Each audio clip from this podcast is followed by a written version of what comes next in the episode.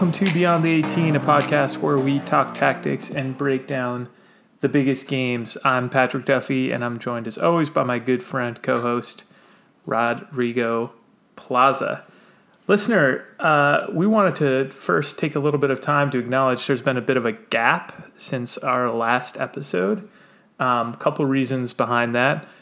I hit kind of a weird mental health patch right around Christmas and was taking some time off from a lot of things to try to get back on my feet. And with the help of a good therapist, family, lots of great friends like Rodrigo, um, doing much better, feeling a, a lot more like myself. Um, but that was why I took time off. This has been a hard time, I think, mentally for everyone going through COVID. If you're having a hard time and you are listening, reach out to us, Rodrigo, and I love to talk about this sort of stuff and support other people, particularly you, listener, um, are are are one close follower. So, yeah, some some kind of hard time there in between, but really, really happy to be back and talking Premier League. Rodrigo, I know you were very busy with some other stuff. Uh, so, yeah, what was going on with you? Oh, you know, uh, well, it was it was it was kind of a, a nice in, in, a way. It was a nice lull for me as well because I think I was also a little bit stretched thin at the time, and now mm. the biggest thing is that uh, you know I not only coaching my teams again. We have a spring uh, season, although it's we we're, we're still figuring out whether we'll be playing games, but we have a spring season, so I have my teams back uh, in action, which is a lot of fun. Um, but I also am uh, organizing a rec program for our club uh, which is my first time running a rec program, but um, I'm very excited about it. So, but it's been a lot of emails, a lot of emails between you know me and and people who have questions. So, I've had that going on, and then on top of all of that, I was struck with a lightning bolt of inspiration and began writing a lot about soccer. So I'm working right now on a a book of sorts, although it's really more like content. I don't know what form it should take. Uh, that I'm looking forward to sharing with folks um, when I'm able to get it into some some final form.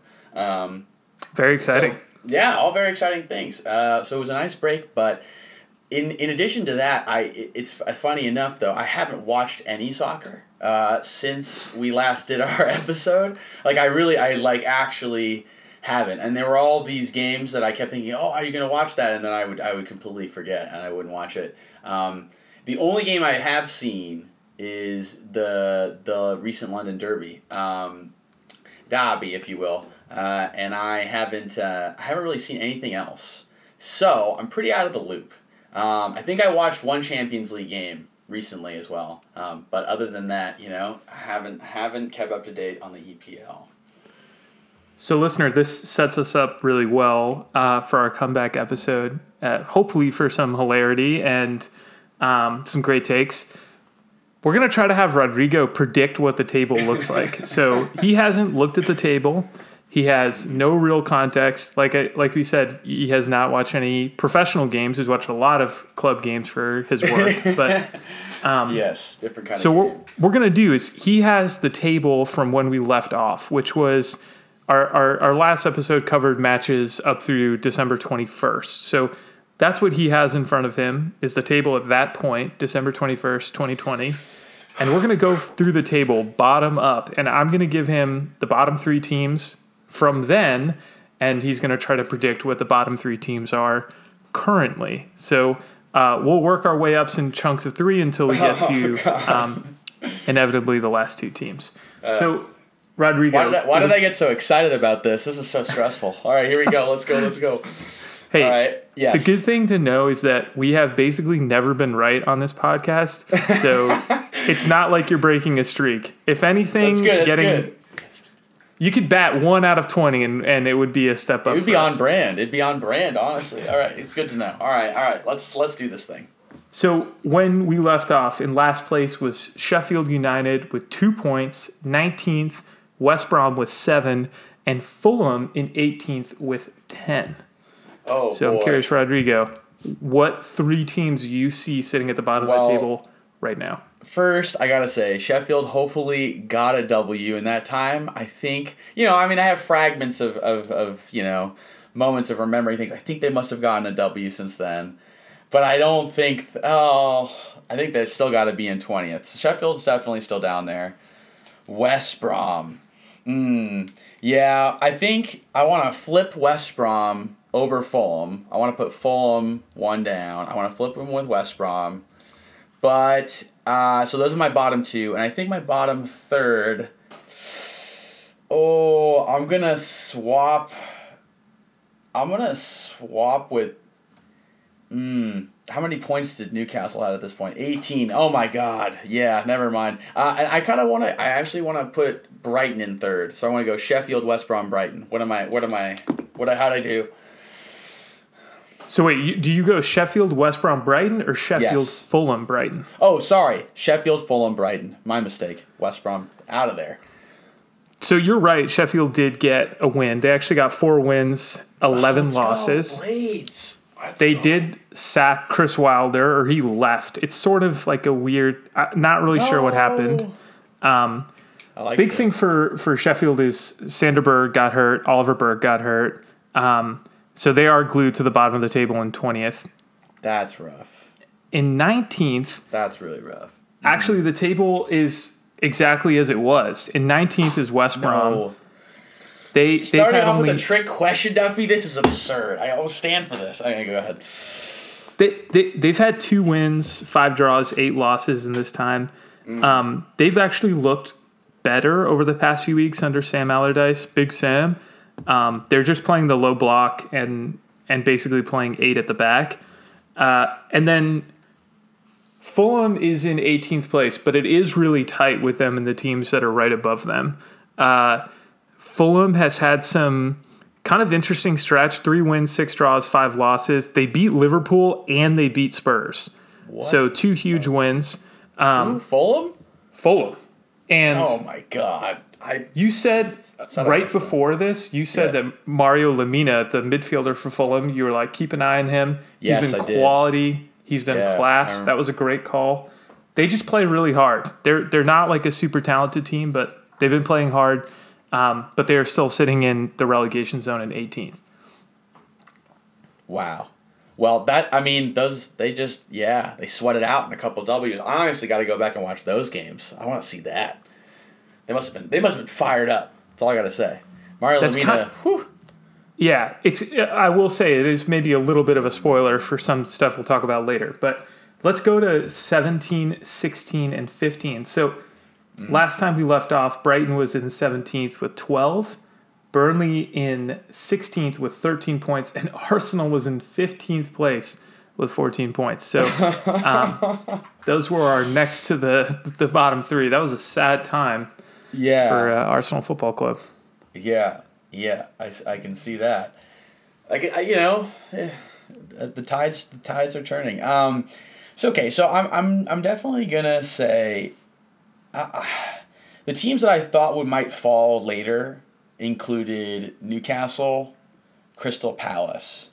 Um, I thought both of those teams might fall later on because, you know, watching watching Newcastle, I felt like even though they had some, you know, attacking prowess in moments, it felt like they were very flighty, and so I expected them to kind of fall lower as we went on. And Crystal Palace just seemed to have such a lackluster performance, like game after game, that I was sure that like they would just continue to slip. Um, so I, I kind of want to drop them both down there. I want to say that the bottom three, the next three, in seventeenth, I'm gonna go Burnley, then Crystal Palace, and then Newcastle. Or actually, sorry, then Newcastle and then Crystal Palace. So you're going Burnley in 17th, Mm-hmm. Newcastle, then Crystal Palace. Yes. You're really close on Newcastle. Newcastle is actually in 17th. They've dropped off a lot. yeah, I Uh, thought they they've would. been they've been bad. They've also been hit with injuries. They've only won twice since we left off. Hmm. St. Maximin and Almiron have both missed a lot of time. called that shit happening. Yeah, I, I was sure of it. They were just so they were so two dimensional that way. You know that those players couldn't perform or they got hurt. Yeah, that's interesting. Above them, sitting right above them, uh, is currently is uh, so wait that was in 17th place. In Yep. 16th place, we have in 16th place we have Brighton. So Brighton have won four times, drawn Mm. five times, and lost five times. Oof. They beat Liverpool and they beat Spurs as well during this period. But they also lost. Mm. to West Brom and Crystal Palace. They're if you were to look up like any narrative about Brighton right now, it's that they have the highest expected goals like every single game and lose all the time.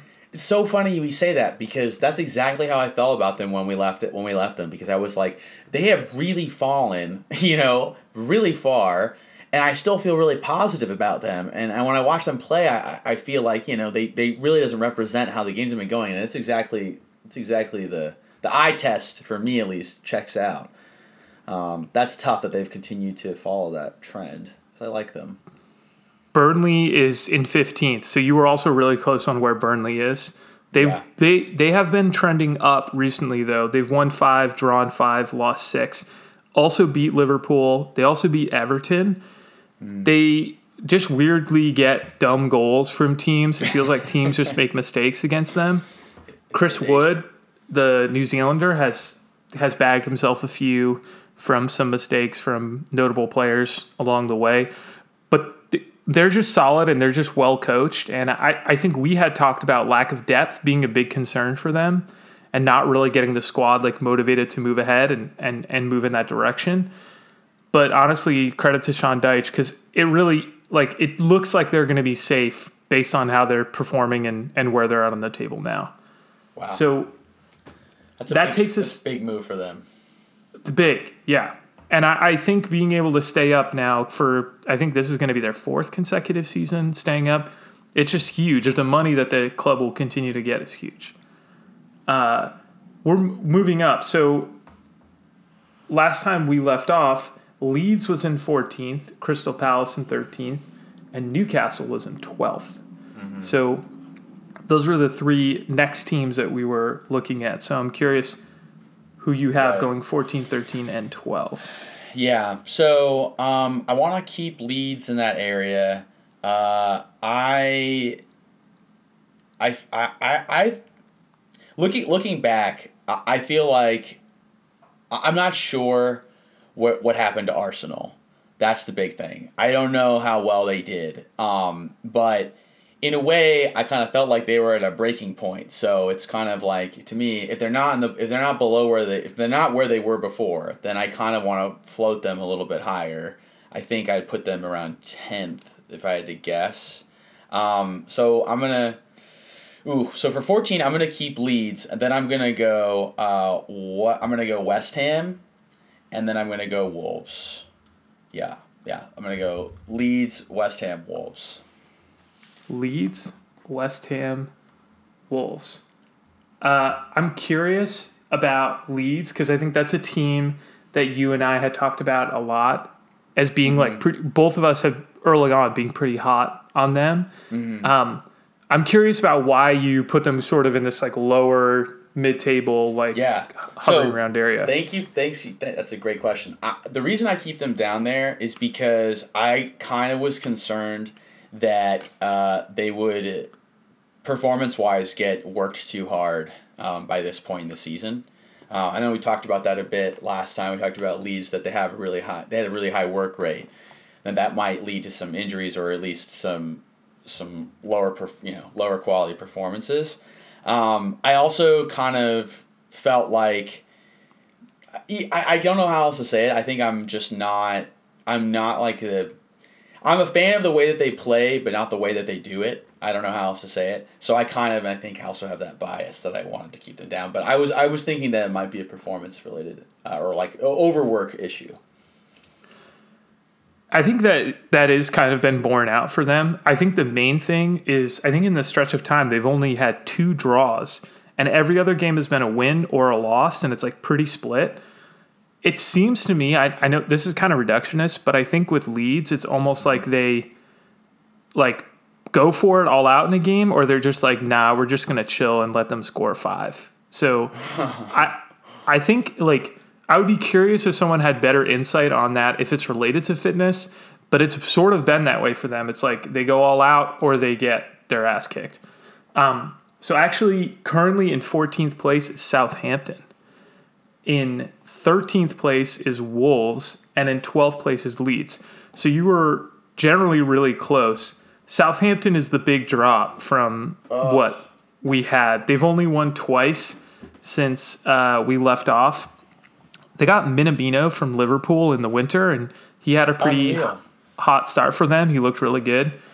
I think issues for them. Defenses look shaky. Alex McCarthy has been their goalkeeper, and he's just been straight up bad in a lot of games. Um, they lost a game to Manchester United, I believe, nine to nothing. So uh, they've been conceding goals. And then Che Adams and Danny Danny Ings are really solid players, but you can't rely on them week in and week out to produce. And I think some people have also pointed at like issues of fatigue and, and squad health. Just like Yeah. how how are they able to play that intense sort of style that Ralph wants them to play? And we've talked about that too before, but they've really really fallen off. Probably, I think of the of the teams in the list, they've had the the biggest drop because back when we had been talking about them, they were in a, a radically different place. Yeah, absolutely. I mean, it makes sense. And I, I kind of I find it interesting that that's a that's a theme. The overwork. this is the overworked part of the table in a way. So sitting above that, so we just went up to uh, 12th place. So we're going to go 11, 10, 9. So last off where we left was Wolves in 11th, West Ham in 10th, and Aston Villa in 9th. So we had already, you, already mentioned that Wolves had dropped off.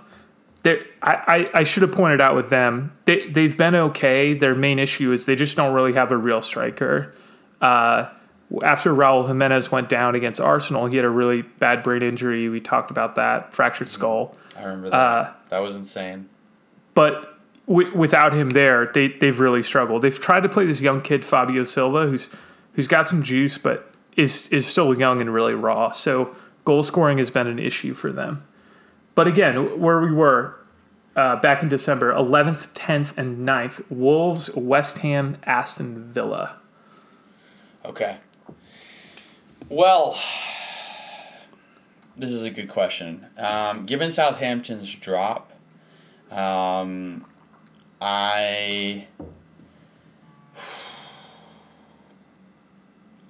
This is a this is a this is where things start to get dicey. Okay, so I don't think I don't think that I don't think that the hard one for me is Aston Villa. I don't know whether to take them up or down or keep them where they are. Um, I think that they were playing pretty hot. I part of me just wonders because now I'm thinking about the top. Honestly, now I'm thinking about top four and wh- whether they were stealing wins up there, because they've also been struggling up top. Um, right? I mean, Liverpool has continued to have injury issues. Chelsea is going through a new coach, um, which I don't think has been bad, but certainly it's going to be a transition. Um, Manchester United, I hate. I mean, they're okay. Um, and Everton, I mean, I don't know about Everton's. And Liverpool, I mean, they, yeah, right. Leicester, Leicester's one I'm, I'm actually curious to find out what happened with them. I, I, think what I want to say is that um, I want to keep Wolves, um, but I want to dr- I want to go Wolves, um, Arsenal, West Ham. Interesting position choices. Uh, you got one of them dead on. Arsenal is sitting in 10th. Let's go. Um, Let's go. which I, I, I got to back my boys up a little bit. Um, I think th- if you just heard that they were sitting in 10th, you'd think that they've kind of underwhelmed. They've won eight, they've drawn three, and they've lost three. I think there are only two other teams that have won more games than them in this stretch of time. So uh, in this stretch, they also beat Spurs and they beat Chelsea. They've had some kind of dumb losses, as you would expect, some dumb red cards, some dumb individual errors. They have the most errors leading to goals of any team in the league. Not a great record to hold. Um, but they have been much better. They had this big game against West Brom that I think that they won 4-0. Snow game, sick snow game. Um, and that was really kind of a turning point for them this year. So they're trending up, I would say. Um, the the next team that you had you had uh, above them in ninth, you had West Ham. Actually, at this point, Aston Villa is still sitting in ninth. So Aston Villa is the team that's right above Arsenal. Uh, they're actually level on points, but Aston Villa has a game in hand. So Oh, I guess The- Wolves the- again, but Wolves isn't. Well, we just did Wolves, right? right, Wolves had dropped I- down. Yeah, Wolves dropped down, so it's got to be somebody else. Um, yes. So hmm.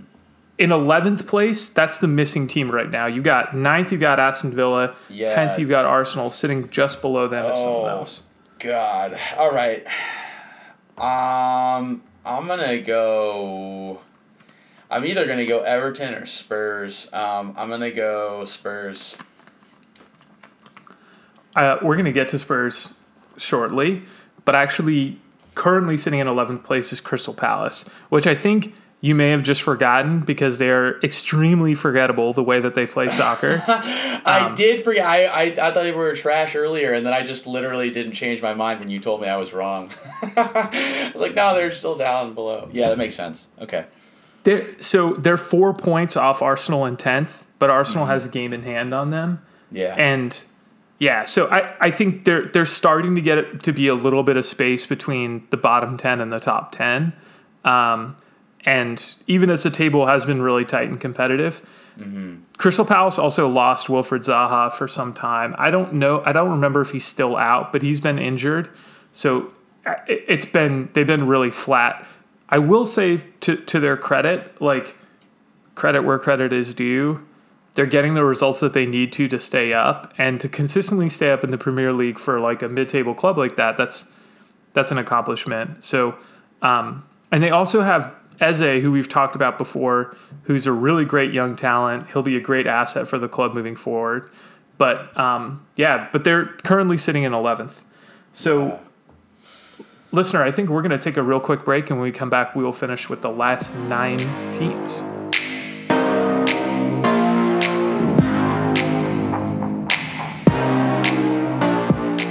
Welcome back, listener. We're going to go now to our historical table from the end of 2020, where we were. Uh, we're going our way back up the table, so we're going to do eight, seven, six. So when we left off, Manchester City was in eighth place, Southampton was in seventh, and Spurs was in sixth. We've already mentioned how Southampton has dropped out, a real fall from grace. But I'm curious, Rodrigo, uh, who do you think is in those spots six, seven, and eight currently? Six, seven, eight. You know, I think the biggest thing is I just took like a completely unwarranted shot, and not that unwarranted, at Tottenham.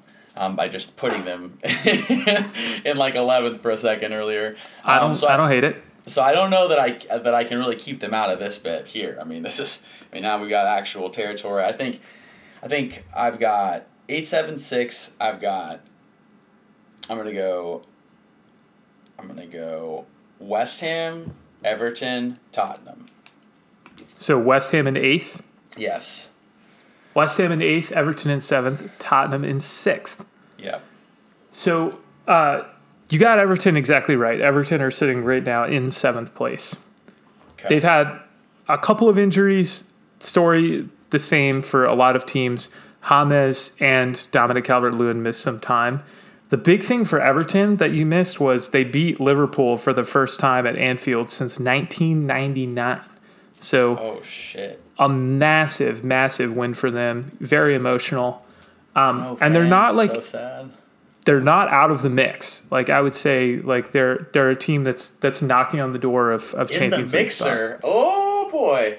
Um, oh boy, that's exciting. They're currently in seventh. You said West Brom or West Ham in eighth. Tottenham is actually in eighth right now, uh, not West Ham. Wow. So- Should have gone with my gut earlier. Ah, You were you were right to to sort of knock them down. They're yeah. they've won six, drawn two, and lost six. Uh, there was this like big blip where Gareth Bale looked really good against Burnley. He had a really good game. He had a couple good Europa League games, uh, but they he just hasn't really manifested to be the the the like spark that we thought. I think both of us really thought he would be a huge force for them, and that hasn't really showed up. Um, I think they have some issues at center back. We're, we'll maybe talk about that a little later when we talk about North London Derby, but they have been trending down from when we last talked. Um, Yeah. and then in sixth place, currently is Liverpool. Oh my goodness. Uh, yeah. There's there's much that has happened uh, at Anfield. Yeah, the main thing like is the that they've, this time. They've lost a lot. So Liverpool has four wins, three draws, and eight losses. Uh, the the big sort of narrative around the team is that they haven't really had a consistent center back. They've had a lot of injuries at center back. They've been playing like random midfielders. Jordan Henderson has played at center back because they haven't had anyone. Uh, I think they got this guy Kabak Kabak. I don't know how to say his name. He's a Turkish center back who looks like he'll be a good uh, added yeah. piece. Kind of heard something about that. Yeah, I remember that.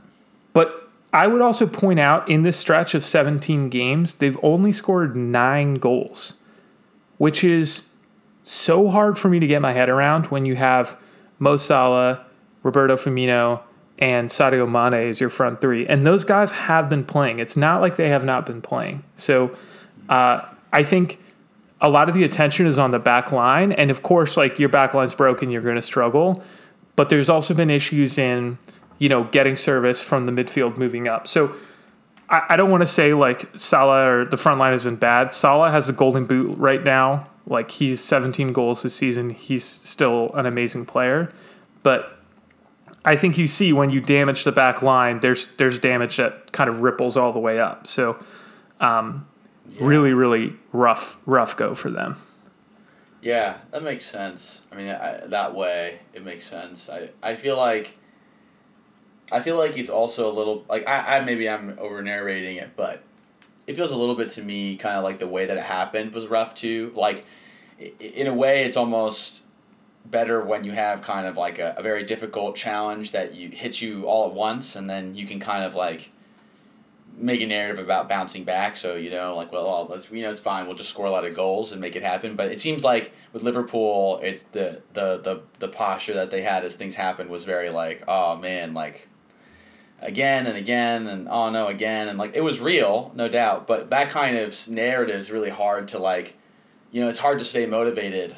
You know, because it feels uh, a little futile. I think. Um, so I think it's been a difficult it feels like a difficult season for them because it's been such a consistent, um, like gradual falling apart um, for for them, and that's I think I think morale wise is difficult to get out get around. And I'm, I'm not to say that morale is the reason you don't score goals, but sometimes it, it plays a pretty big role. So cur- curious if that was a part of it as well, but tough to see them so low.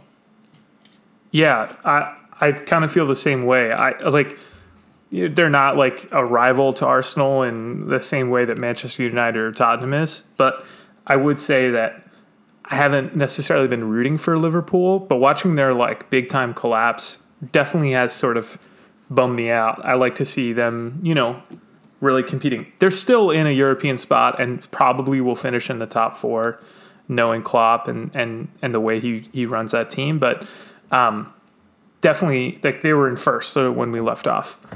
So right. now we're getting into the real uh, sort of big, big, big questions here, um, big decisions for you. So we're going to look at five, four, and three. So when we left off, Chelsea was in fifth. Ooh, Everton. You know what? In... Let's do five and four and leave the top three. Beautiful. We'll do you know five and four. Because uh, that's that's honestly the spiciest. Oh, five and four. Oh no. so five and four was uh. fifth Chelsea and fourth Everton. And yeah. you already know Everton drop has dropped down. Everton right. now in seventh. Right. So fifth and fourth. What are you thinking? Okay, fifth and fourth. All right, so if that's the case, then we've got right. Liverpool's out. Okay, okay, and Tottenham is out. Uh, right, because we just said it was Everton, Liverpool, and Tottenham. Right. So I gotta put. I'm gonna put Manchester United and West Ham. And Manchester. I want to go. I want to go West Ham, then Manchester United. So fifth West Ham, fourth Manchester United.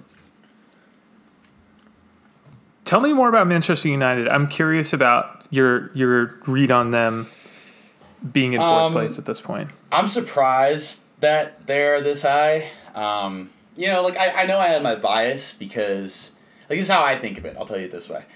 I have a very strong bias against Manchester United. I just don't like them as a team. It's one of the few things about teams as a team that I don't like. Like usually when I watch soccer, I just think about who the coaches are and who the players are and what I do or don't like about them. And, and so I'm, I'm down to be behind a lot of teams, but uh, so I don't get all caught up in like, well, you know, my team has to be the best because you know they have a different coach now. So like, ugh, whatever. Like I don't like this coach. Um, but when I think about Manchester United, I, just actually don't like them. But the way I've been thinking about it is that it's just so convenient that I don't like them, and I also think that they don't play good soccer. So. I, I was really riding that high in the beginning of the season. Now I'm apt to parse apart in my own mind, you know, how much of that was me just being happy that they were bad and being a little overly, you know, uh, maybe a little bit too critical. But now I, I think I think my read on them was that they struggled to have leadership. I never felt like their coach was a good coach in that way. I, I, I usually would point to the fact that I didn't think the soccer had a lot of identity, like their style of play. So by extension, I was like, that's an, an example of where there's missing leadership. But I just didn't think his personality was there either. I, I don't know him that well or anything, but I, I just never felt like he had a grip. And I thought that the team was fractured in that way. That you had people who were making decisions because they felt like the boss of their own world at least, and there was a lot of difficulty to have cohesion. And that's why they had some losses that were just such gaff heavy losses. And I was like, I don't think I see someone growing into a leadership role on that team anytime soon. So I expected them to continue to kind of drift with some successes here and there when either they were playing a brand name opponent that was big enough that they'd play defensive and as a and when you have a team trying to play conservative it's a lot easier to play as a group let me put it that way um, and I thought they might sneak away some wins when you know Rashford or somebody like was able to put away a goal um, but to see them this high makes me feel like they must have figured something out because I think it would revolve a little more consistency than I would even anticipate from their skill. So, um, if I had to guess why they're here, I would say that uh, I would I would say that either someone like Pogba stepped up and became like a leader, uh, and they started to win some games around just essentially respecting one person more than they respect you know than they respect themselves. So they they, they do what they need to get done, or um, that there was some more cohesion, right? Because if you play long enough with other players, you're just bound to build a little more chemistry. And the one thing that was nice about Manchester United is that there wasn't a lot of questions from what I could see about starting 11. Chelsea, for example, you know, people are always in the bubble. Mm-hmm. But with them, it's like, well, you know, we've only got our guys. So you know, it's not a big, very large rotation, which I think was a good way to just say, well, you know, they're going to build something there if they continue to play together in a somewhat, you know, con- coherent or not coherent, consistent structure. So, that oh, I, I'm looking for those reasons when I think about where they're where they're coming from. I, we'll we'll be talking about them shortly. I really loved your analysis of kind of like where you could see that team going wrong. And I think you hit on a bunch of the things that I was going to mention anyway. Um, but they're actually not in either of these positions. Mm. In fifth, you nailed it. West Ham is currently in fifth place. Fucking West Ham, let's go. they, they're three points behind that. Chelsea in 4th mm-hmm. and West Ham have a game in hand. So uh, West Ham, if they win their next game, they could draw a level on points, but be behind in goal differential with Chelsea in fourth. So they're in striking distance of a Champions League spot. The big thing for West Ham is they signed Jesse Lingard on loan from Manchester United. Right. And right. he's actually been huge for them, which is crazy to say. Four goals in six games. He's like been like totally lighting them up. I think something it, like it's interesting when you were talking about leadership. You watch West Ham play now, and Declan Rice has always been a real leader but he's really focused on the back half of their team, like on the defensive line, on the defensive mm-hmm. midfield. And it's interesting, like Michail Antonio is such a beast, but he's not like the most like vocal, like, come on, like let's let's go, boys. But Jesse Lingard has gotten there and is like he's stepping up to take penalties. He's getting the boys fired up. He's yeah. dancing on the field. He's dabbing. He's doing his thing. And I, I think like that uh, like it's weird to say, but Jesse Lingard has like continued the positive momentum that club has had. Chelsea. Yeah. I just want to uh, make one note about that. Yeah, please. I feel like you know it was going to be really difficult for him. I like I, I don't want to baby Jesse Lingard, but it felt like that environment in Manchester United was a little bit toxic. It still feels Totally. that way to me, and I just don't see a guy like him working out because he doesn't he doesn't really have a very serious posture, right? And when you think about players, it's people's personalities you know have a, a relative impact on their on the way that they play. Like some people play the way that their personalities show. Some people have like almost the opposite right? And every degree in between. But it is always in reference to that that personality you have. That's, that's what i believe. And jesse's just not the kind of guy who I, I see him as a guy who plays in a way that is kind of risk heavy but in a very like joyful way, right? Like let's go, like let's just take the risk, and that was not going to go over. I thought it's not the tenor of Manchester United at this point in their existence, and I totally love to hear that he's making a leadership role there. It feels like he joined like the kind of quiet table. I don't know, you know, and he's like, Mhm. he's not there. He's not doing well because he's cool. He's doing well because he's scoring goals, and they, and they like that. Um, but uh, but he, I think his personality would really work out well. I'm glad to hear that that worked out. Me too. I I like can't really feel any resentment towards West Ham. They're just like a team that I'm like, you know, good for you guys. Like blow some bubbles, have a good time. yeah, blow some bubble. I love that they do that, but 100%. Chelsea is in fourth, and the big thing for Chelsea is that they fired Fat Frank, R.I.P. Fat Frank. So Yes. he got canned, and they brought in Tuchel, uh, and he uh, has been really solid for them. He's undefeated as their manager, I think, in all comps. So in the Premier League, they've won seven, lost three, and or sorry, won seven, drawn three, and lost five. But all five of those losses came under Frank Lampard. I think it's it's been interesting watching Chelsea play. The the the, the things that have stood out to me, N'Golo Kante looks a lot better under Tuchel, and I'm not like I can't point to anything other than them playing five at the back or three at the back, whatever you want to call it. Like I think Kante has to do less of the defensive work pulling in to help the center backs. We sort of had talked about that in some games, and he just looks like reinvigorated in his role in midfield, which is great. And then honestly, Mason Mount has been fantastic for them. I think Frank Lampard, for all the criticism he received, did a really good job in bringing Mason Mount up and like giving him a lot of minutes and really helping develop him, giving him a lot of trust. And it's like continued to pay off. Like Tuchel is giving him a lot of time and he's making the most of it. So, um, I yeah, it'll be interesting to see where they finish because the the top is really tight right now. Um, so let's go to the top three. So there Let's are do it. three teams left. Um, when we left off, the top three was Liverpool, Leicester, and Manchester United. So Liverpool first, Leicester second, Manchester United in third. Liverpool has dropped out. We've already talked about them. Leicester and Manchester United still in the mix, and Man City also lingering around. So I'm curious what you think the current top three is, Rodrigo. I see. So, well, our last three, right? If I'm doing the math correctly here, I've got I've only got Leicester, Man City, and Manchester United left. Um, I'm gonna go with Man Manchester City in first, um, Leicester in second, and and Manchester United in third. And I do want to say that I knew that Manchester City was in first because that you know that's news that would be hard for me to avoid even if I even if I am not watching the game. So I knew that. Um, but the other two, I, I, I don't know. So, um, yeah, that's that's where I'll go. What's your distinction between Leicester and United? I'm curious why you put Uh, them where you did.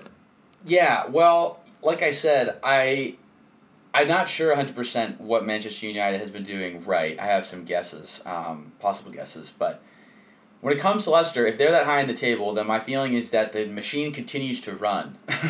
um, that's kind of how I think of it, uh, because they're kind of they're kind of machine like I think in the way that they perform. So if they're having if they're having their way and the machine is running, then and they're that then they're, they're, then they're then they're gonna be as high as they could be. I if I hadn't known that Manchester City was in first, uh, like if that wasn't just super popular news, I think I would have had a harder time deciding whether they were in first or second because, like I said, I think of them in a very machine like way.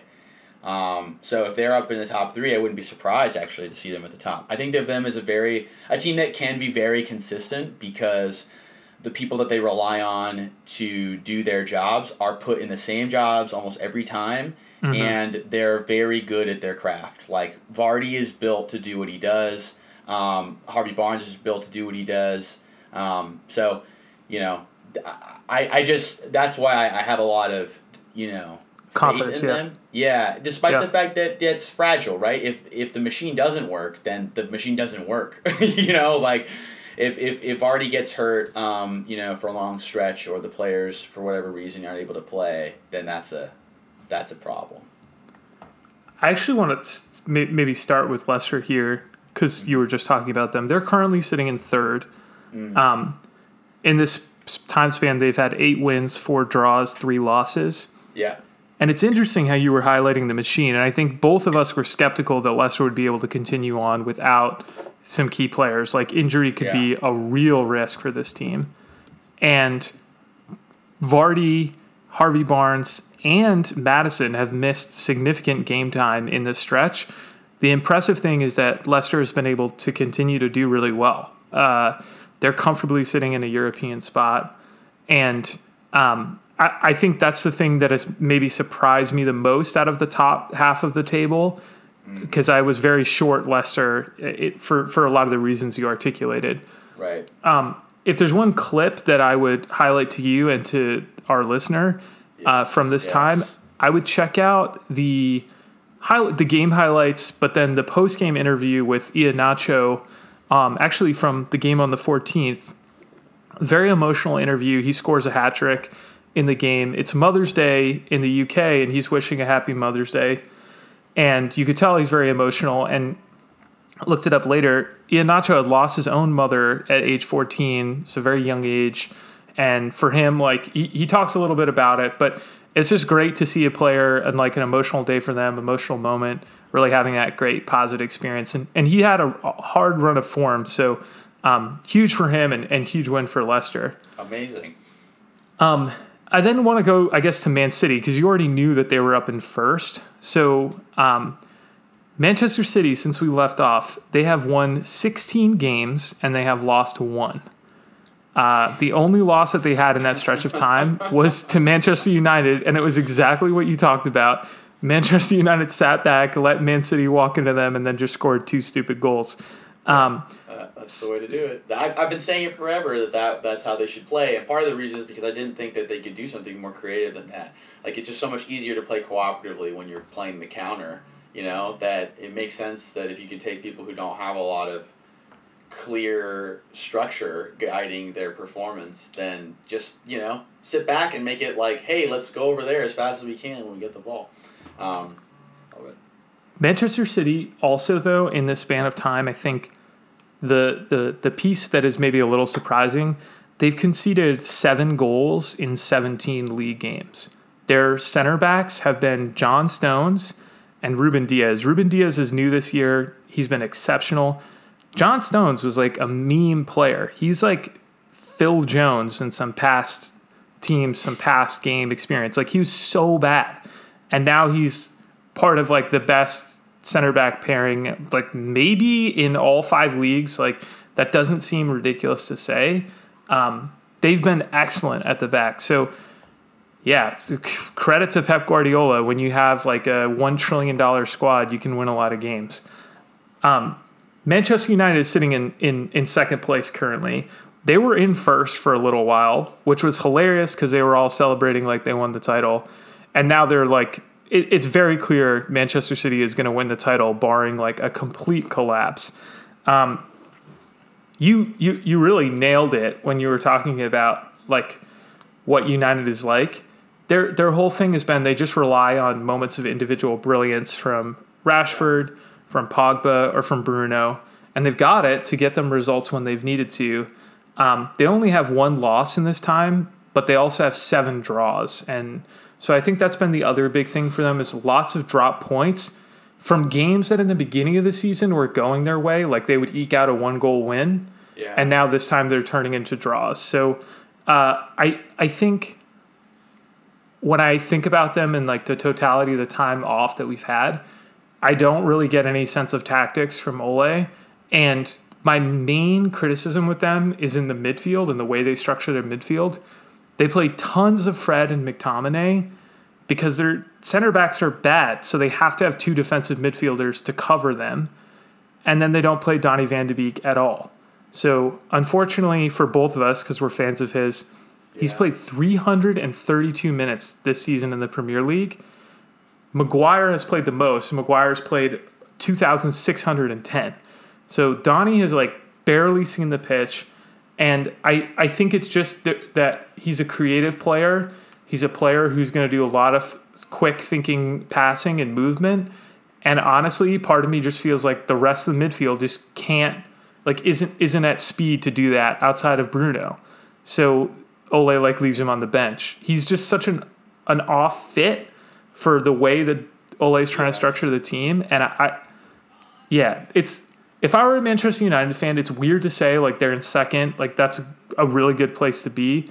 But I would feel frustrated because I would feel like this is a season we could have gotten more out of had we been a little more clinical and tactical. And like talking talking through a lot of the tactics that we've talked about in many episodes in criticizing Ole. But um, I, I, I, I like I I want to be I want to be clear that if so given everything you said it's very interesting to hear all of this and I think one a couple things I want to just just respond to. One well one let's take Donny right at the top. Donny's great I love the guy.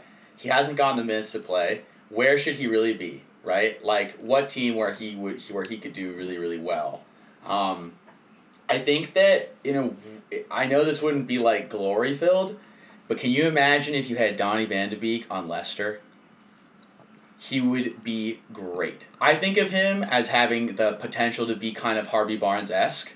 Um, and I think he would be a really interesting addition to a team. Like I said, that kind of works like the machine. It would be kind of, to me, it would feel like adding like a whole new little t- tool to this very large machine um, that it didn't have before. I feel like he would do really well. Now it's, it's a totally weird pick, I think, culturally and everything for him to see him leave Manchester United, for him to go to a team like Leicester. I don't see that happening, but I really do think that a team like that would be a place, great place for him to get a, a foot in the door because he could just be himself and be an asset um, without having you know. Mm.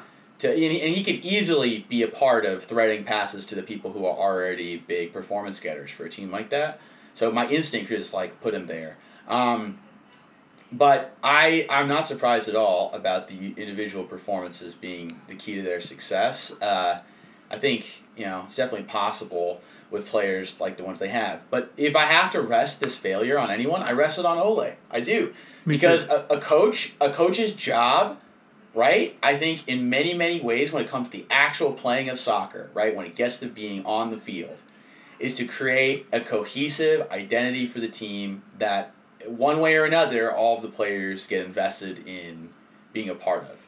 And if you can't do that, then you're not going to be successful no matter how smart you are or how much soccer you played or how many goals you scored. If you can't do that, then you're just not going to do a good job. Now, granted, even if you can do that, you might have some bad ideas. and then your team's going to be trying to play a way that's not going to really work, right? That can happen too. I'm not going to say go so far as to say that that's what Ole's doing, but he has not been able to create that identity and by and by extension that direction for a team that has talent. Um, I think he's getting chiefed by people on that team who are just socially speaking uh, juggernauts relative to him, and you, you mm-hmm. can't handle it. Mm-hmm. Um, and I, I think it's really his fault. Now, granted, we're talking all this shit in there in a second, but like honestly, the, again, I don't care so much about what team I'm rooting for. It depends on who the players on the team are, and and uh, and who the coach is and how that's all working out by extension, I also could could care less whether they're first or second. Um, because to me, if they want to go ahead and snag second, keep Ole there and watch that team continue to sit on players' uh, per individual performances as they get older and and can no longer do that. Then by all means, continue as you were. Yeah, it's not. It's. It, it, I think that's exactly right. It's not a sustainable structure, culture, model to be building out I'd also add in maybe coloring also the negativity towards them. They had a pretty disastrous exit from the Champions League. They got bumped into Europa in like very shocking fashion. And then additionally, they they they had a pretty tough game against AC Milan, where they gave up an away goal against an AC Milan team that was missing a lot of their their best players due to injury. So there's been some some other kind of not so great stuff happening outside of the league that I think Yeah. is additionally like coloring coloring my view. Um, the one thing when you were talking about Ole, he had a quote recently where he said, "I'm not a coach, I'm a man manager." That's was was his answer when someone was talking about coaching tactics, and I Yeah. was like, "Man, I have to share that with Rodrigo because I feel like it would piss him off because." I guess in, in my mind, when when I think about the coaches that who who I really like, like Sir Alex Ferguson, uh, Arsene Wenger, um, y- y- you know, you could even say like I, I'm co- really coming around to Mikel Arteta because I think all of those coaches really try to embrace both of those things, both of those roles. Like I'm a tactical coach and I'm also the man manager. Like it's my Right. job to instill like a tactical identity and structure and style into my players in my coaching, but then I'm also going to be man managing and and and you know helping to figure out the the personalities of superstar soccer players and getting the best out of them and getting the best out of the team as a collective unit. Yeah. And to hear Ole just sort of like write off one component of what I thought was his job was surprising to me, but then it also I think speaks to the really long leash that he has from the Manchester board and and Manchester United fans, I guess, because if if if that was a coach at a different club, I feel like there would be a lot more outrage. Absolutely. I mean, I have so many things to say about that. Um, but I'll try to keep it concise. I think right off right off the top of my head, the first thing I think is tell, telling somebody that you're just a man manager sounds like you're a babysitter. That's what it sounds like to be. It sounds like you're there to make sure that everybody shows up to the things they're supposed to and everybody goes home at the end of the day and and that's that's all, right? It's like make sure that nobody gets too angry at anybody else. And you know, that is like a I, I think that's a reason a very reasonable way to not really make anybody upset with you. But at a certain point, it's your responsibility to try to lead the ship to victory, right? So if you say, "Hey, you know, I'm the captain, so I get to decide where we go," but you know, I'm more of like, uh, you know, I don't know, like I'm more of a therapist to the crew. Well, at some point, someone's going to be like, "Hey, where's the ship going?" And the everyone's going to be like, "I don't know." And he's going to be like, "Ah, I've just been, you know, giving you guys back rubs. Aren't we feeling great?" And it's like, "Well, you got to get out of here because we need someone who calls shots, right?" That that's like absurd. Like that's just such a short short-sighted way to even describe yourself or the role of a coach. But second, it is important to be somebody who has relationships with players, whatever that relationship looks like. Agreed. Because if you think that you can create an identity for the team just because you're so smart or you have all the you know the best ideas, these are all people who have come from very very different places in the world and have done quite a bit on their own. So you have to have a relationship with them that allows you to bring new ideas into their into their framework, into their vision of the game. And that's not something that happens in a completely unemotional plane. Right? So I understand the value in that, but to talk about it like that's just the sole purpose of his job is like it's painful to hear. You know, I I get really fired up about coaches that on the one hand do all of that, but then by by uh, you know in another dimension they look to develop talent. They look to develop structures that create consistency from year to year. That's when I'm like, this is a coach that I want to learn about, like I want to read about, want to emulate. Um, what, whatever their their vision for the game of soccer is, at least they have invested in creating uh uh something to, to, to give it real life and consistency. Uh, and I think that's the best thing for the sport is to have those kinds of those kinds of approaches that are deeply ingrained in youth and bringing up players. But you know, do not. So when you think about it that way, I'm hearing this guy say, "Oh, I just like to, you know, pet egos until you know we win a game." I just this like, like honestly. So honestly, I'm I'm just happy that it's Manchester United. Um, so uh, yeah, that's that's that's all I have to say for now, at least about about Ole. Listener, we are so back right now. We are back to hating on Manchester United. I know you missed it. it. We Life. we both needed it. Uh, listener, we're going to take a quick break and then we will uh, be right back with one more segment for you. A little surprise.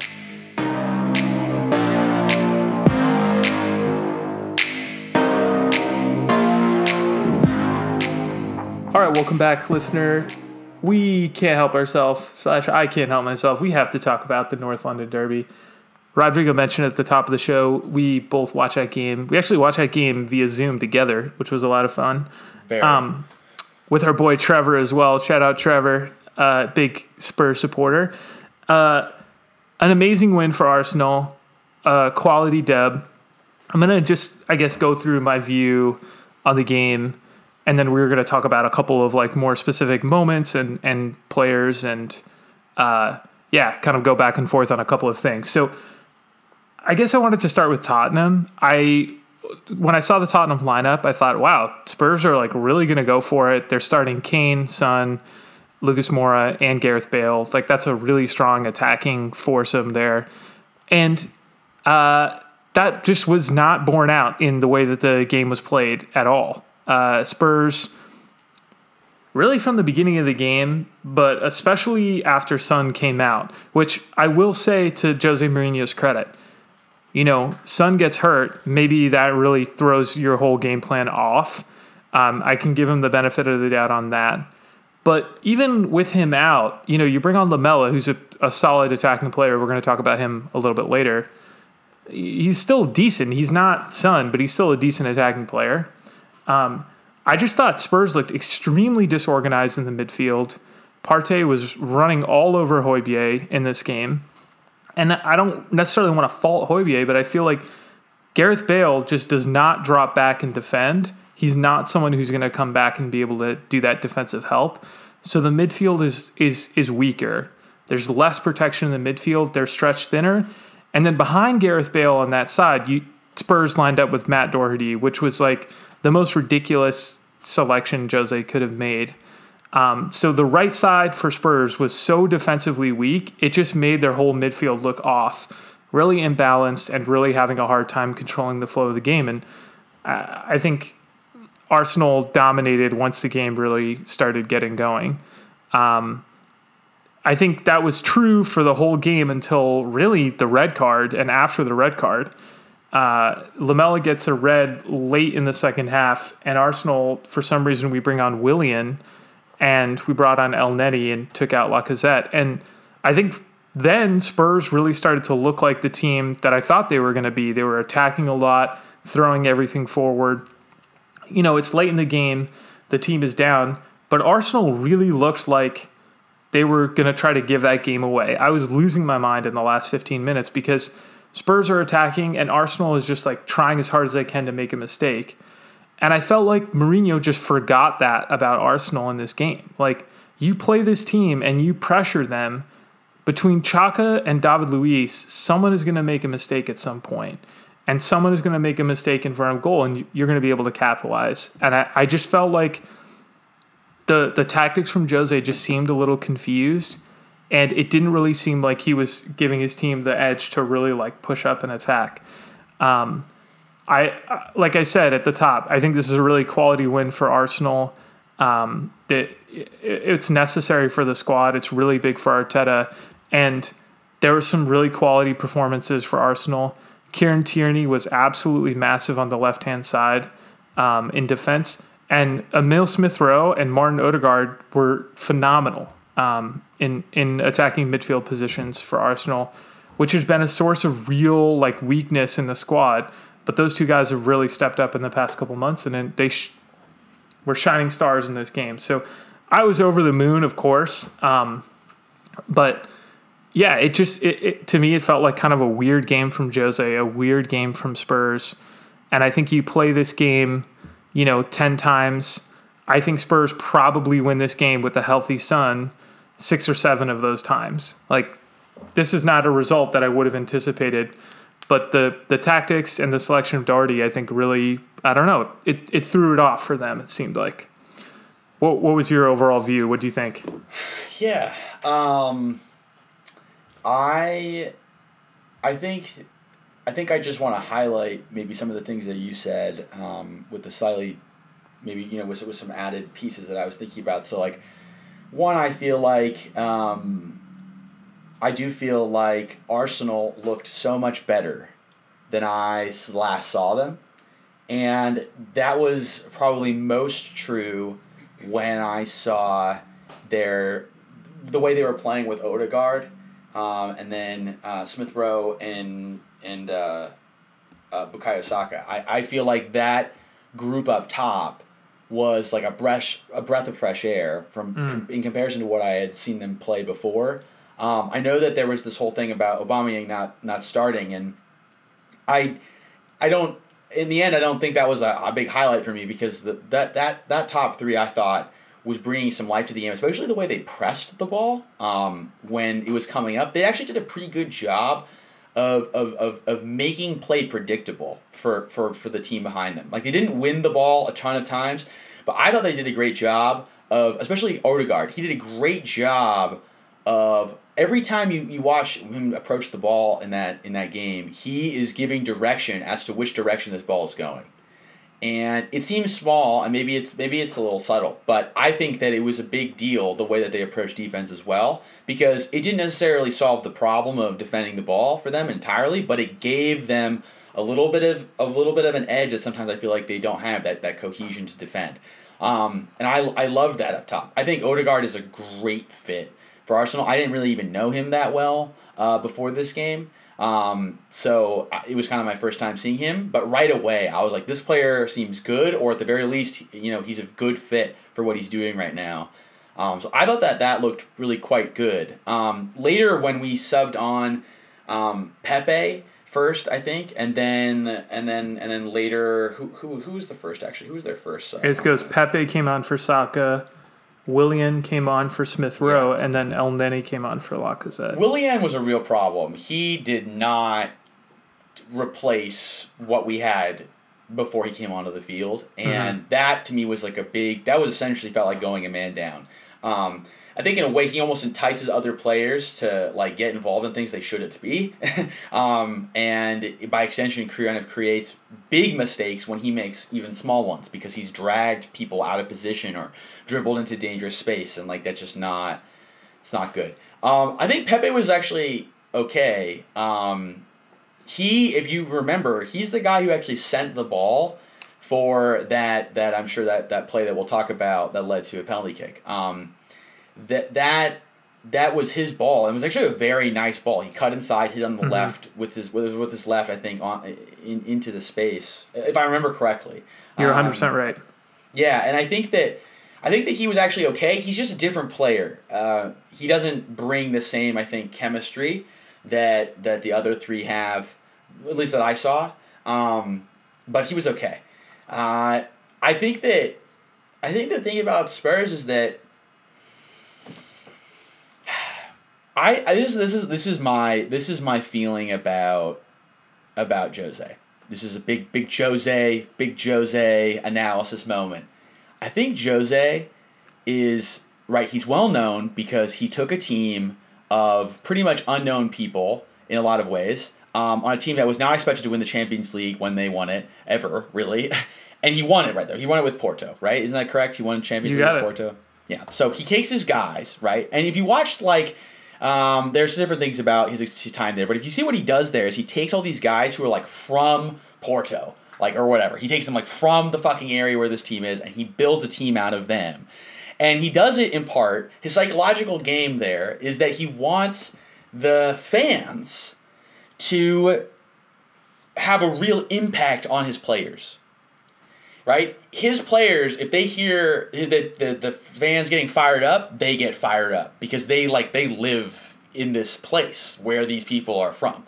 And he builds this whole kind of identity around taking players that are willing to go the distance because this is something like in their hearts. And he's the kind of coach that with some players, he also creates that relationship with them. And so he, by extension, he's very good once he has them in that place. Tottenham does not live in that pocket. they just don't. They're willing to do what he says to do, and it's definitely working out for them to a certain extent, but they don't feel it the way that he needs them to feel it in order to produce. Right? He has a big ego, but at the end of the day, it's about your relationship with your players, right? And when he gets that kind of relationship with his players, they'll do what he says, even though it's a little bit, you know, maybe a little boring or a little bit stagnant at times, and they will do it with vigor, and it's very successful when done that way. Um, but this team, I just don't think is that. And and and getting Bale, I think in addition to that, really doesn't have that vibe. He doesn't have that like this is in my heart kind of I'm gonna grind it out vibe. I don't think because he was just spending a bunch of time not playing for a big team somewhere. Like that takes a little bit out of your flame. You know, it takes a little bit out of your your I'm gonna make this game. You know, like you know I'm gonna dominate, but in this way that the coach wants me to, right? Because it's not it's not the same kind of like go out there and just attack, attack, attack. It's it's very very smart play, and that's I, not always the most fired up. You know, I think posture for a team to play in. Um, and I think that this game is kind of in a way shows you that. I think Son coming out early, yeah, like that's a huge hurt because I think Son's the kind of guy that operates in a space where maybe he doesn't ride the emotional train, but he's very, very good at finishing. and that's just like his job, and he does his job well. So, you know, if you're putting him in a position to score, he's going to do it. So that's a huge hit for them, right? But a lot, but after that, I think that's the challenge that you face with that with the rest of the players. They just don't I don't think they resonate with what he's trying to get out of them, and that makes it a little bit less impact. Like he, they have a little less of the edge that they need when they need it. That that's how I feel sometimes about the team. Um, I I do think though that a part of where you can see this is the red card. Once a guy gets thrown off the field, right? They're like, well, all right, fuck it. We're just gonna play. Like we're not expected to win. I mean, we just gotta throw everything at it and they looked way more intense. By extension, Arsenal also looked way weaker, I think, because they put Willian on the field and he was sucking some oxygen out of the left side. Um, but I do think that they looked better, and I think it was because they just played without this constraint, without this, you know what I mean? Um, this trying to fit into something that maybe doesn't always feel right. Um, and they looked more dominant, and it looks like scary. And then you know Harry Kane hits that post. that was like a, heart stopping moment in that game. Um, and you know they don't quite they don't quite close up with a tie, uh, with a draw rather. Um, but I, yeah, you know I, I think, I think what what you were saying is kind of the way I view Jose as well, and it is part of the reason why I was so surprised that Matt Doherty started this game and not Serge Aurier because I, I I've always viewed Aurier as like a Mourinho kind of player because you know he he might not be the most skilled. I think he's a really good right back. But the thing about him that you can't ever take away is like that dude has passion, he's got energy, he comes on and he just like it's fired up and he's especially fired up in this game. Like as an Arsenal supporter when I see him on the field, I'm like I know that guy is going to tackle hard. I know that guy is going to defend hard. Like he's going to attack. Like that's that's an aggressive player who really is he's got that big game kind of mentality. And I, I I feel like talking about like mentality and like passion and stuff like that kind of gets ridiculed sometimes for being, you know, too reductionist and like these are yeah. professional athletes, they have but I get like I do get it and I do think it like it matters. Like on the flip side of this, I've viewed Arsenal in the past few years as being like really tepid sometimes and really like not having that energy and that kind of character. And I think you bring in someone like Kieran Tierney, who just is like, he. There's a quote from him in this game. Someone clipped it where he's like, "So many chances. How have we not scored?" Because he's crossing so many balls in the box, and he's just pissed. And he's like, yeah. "Like, come on. Like, let's let's yep. let's get it going." And I feel like, yeah, Spurs lack that until the until thesis late. for this this whole thing, this whole conversation for me, and in a way, it's the thesis for the episode is mental health matters just hmm. does. Mm. Like people constantly want to pretend that like, you know, if you're a professional athlete, you know, yeah, like it's what's funny. They'll describe certain things as an affect of your personality when they're like kind of like glorious or fiery or like anger, right? They'll then they'll make it about your personality. But when we talk about underperforming, we rarely talk about how they're feeling as a part of the reason why they're not having their best performance. And the thing is, I realize this more and more as I coach kids. Um, because what I've realized is that the things that my kids do and the things that my older players will do, they look different, but they are so clearly similar right? It's just a more refined version of it, right? Or it has a little bit more. They will. My older players have a little bit more. Uh, you know, um, what do you call that? Uh, like long, like they're able to handle it a little bit longer, but they still feel and, and have the same attachment to their feelings when they perform. And that's how I feel about uh, coaching in general, and I don't think it's any different with professionals, especially when you think about how emotional the ride has been in their life to get where they are and how often they really had to rely on themselves more than anybody else to get there. It's very hard to trust other people with big big decisions about how you should play when all your life you've been the consistent thing and the coaches and the teams and the leagues have been the things that have been changing. And when you put somebody in that emo- that that context, it's not hard to understand why when you don't have a leader and a coach when you're co- playing for their team it can be hard to feel motivated to perform and it can also be just hard to perform at your best even when you even when you're trying your hardest and i just think that's a big part of playing especially a game like soccer that's so dynamic um, right? Where it's hard to to, to, to draw lines between somebody's some people and their responsibilities or you know like the degrees of freedom between a successful shot and a missed one are so small sometimes and it's everything is so chaotic. It's very hard to play well when you're not in an emotional space to engage with something so chaotic right? Um, i think that's something we should think more about honestly when we think about how coaches relate to their players and how and how the timbre of like a team's culture affects their ability to perform. And I just want to bring out as a happy note to all of this, think about Jesse Lingard, hmm. right? Hmm. Think about Jesse. He's doing so so well. It's clear that he's in place there. He's a lot happier, and I don't think those things are unrelated. Um, and I'm not so sure the causal arrow goes performance to happiness. I'm, I'm I get a feeling it probably goes the other way. I think that's such a good point for us to leave off on, listener. It's been such a joy to be back on the mic with you, Rodrigo listener, I hope you've enjoyed this episode, and hopefully, we will be back next week to talk more soccer, talk Premier League, and maybe sprinkle in a little of the Champions League. Thank you for listening as always.